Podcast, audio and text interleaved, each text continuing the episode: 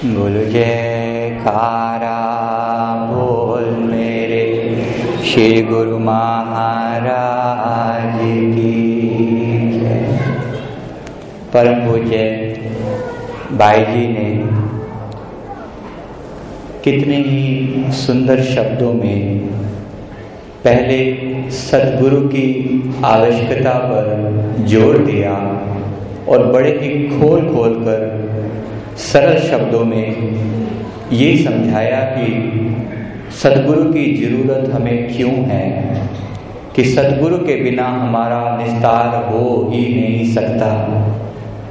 फिर पावन वचनों के अंदर जो श्री सदगुरुदेव महाराज जी ने कल फरमाए थे, उसका खुलासा करते हुए उन्होंने पुनः फरमाया कि केवल सदगुरु की शरण में आने से ही हम लोग दुखों, कष्टों, चिंताओं से मुक्ति पा सकते हैं। यही कुछ समय पहले की बात है कि श्री चरणों में एक भगत जी ने आकर माथा टेका। तो प्रभु जी ने पूछा कि तुम्हारा क्या हाल है? तो भगत जी ने अर्ज़ की कि महाराज जी, बड़ी टेंशन है, बड़ी परेशानियाँ सर पर हैं।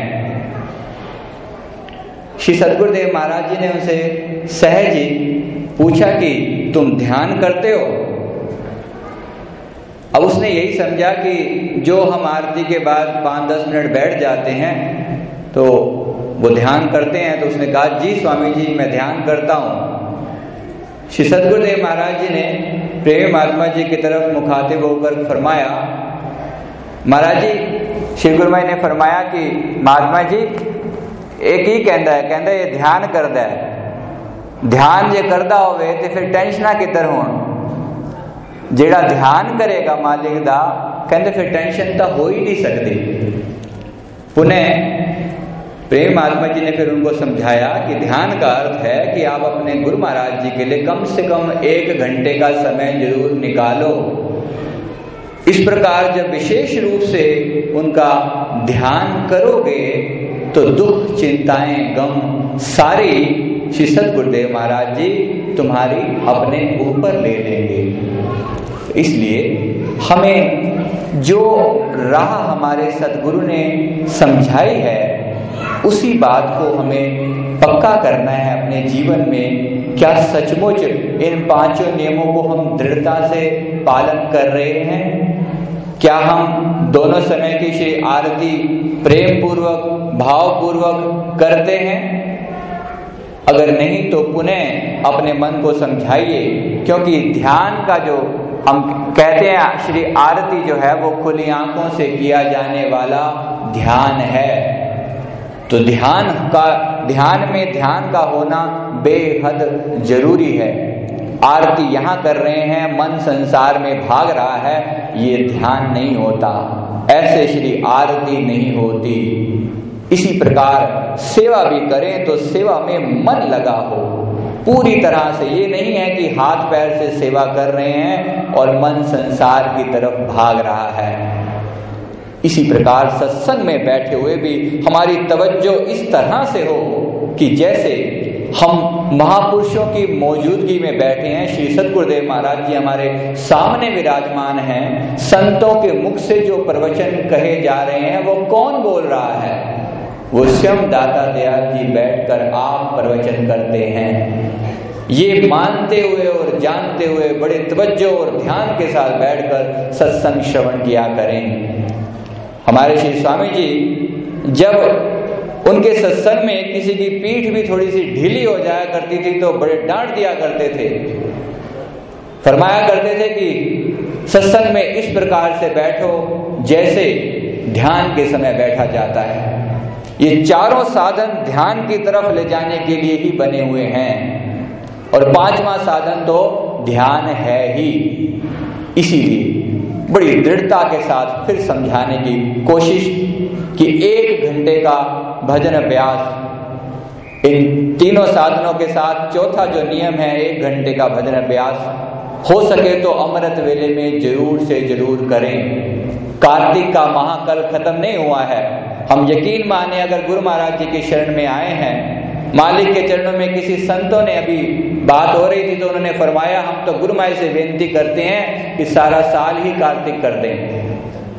जब कार्तिक के एक महीने में हम लोग उठ सकते हैं तो सारा साल क्यों नहीं उठ सकते? कौन सी कमी है?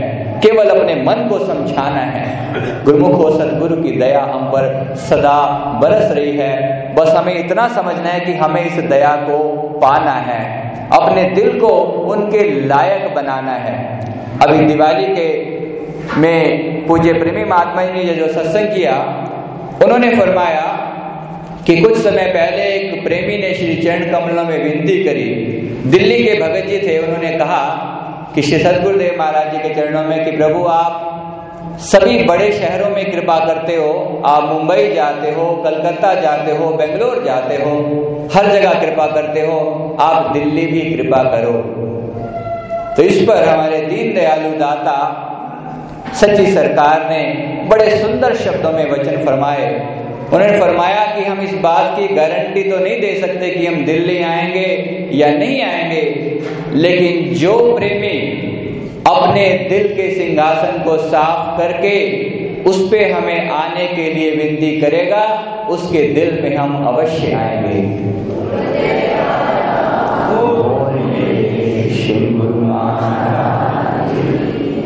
तो श्री सतगुरुदेव महाराज जी का हमसे वायदा है कि हमारे दिल का सिंहासन अगर साफ़ होगा और हम दिल से उनको पुकारेंगे तो हमारे दातार ज़रूर आएँगे।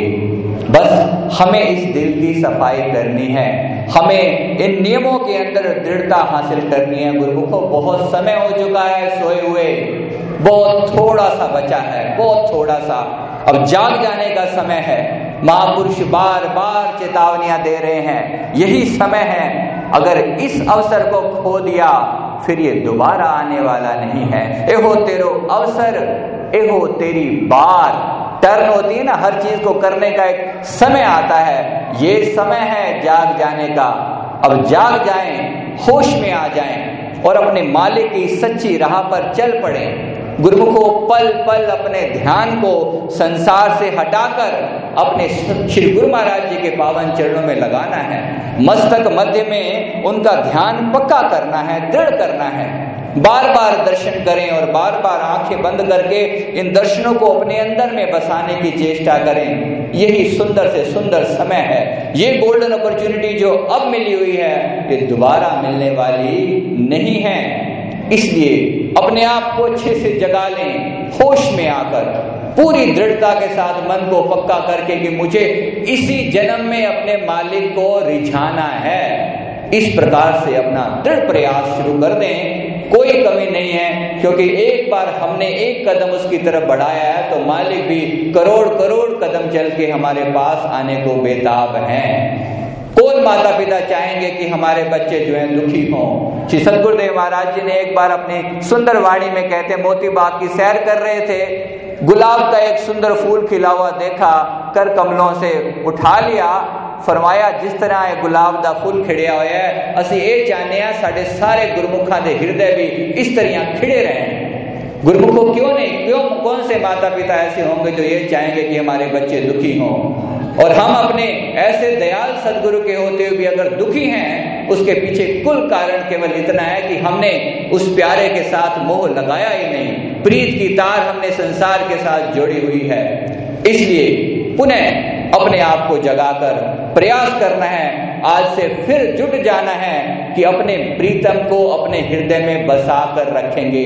24 घंटे उसका ध्यान अपनी आँखों में, अपने हृदय में बसा कर रखेंगे। ऐसी प्रार्थना अपने मालिक से हम बार बार करते हैं। कब हो न बिसरो ही मोरे थे हे मेरे मालिक, तुझसे सदा यही मेरी दात मांगते हैं। मेरे दिल से आपका सुंदर ध्यान कभी ना विसरे बोलिए जयकारा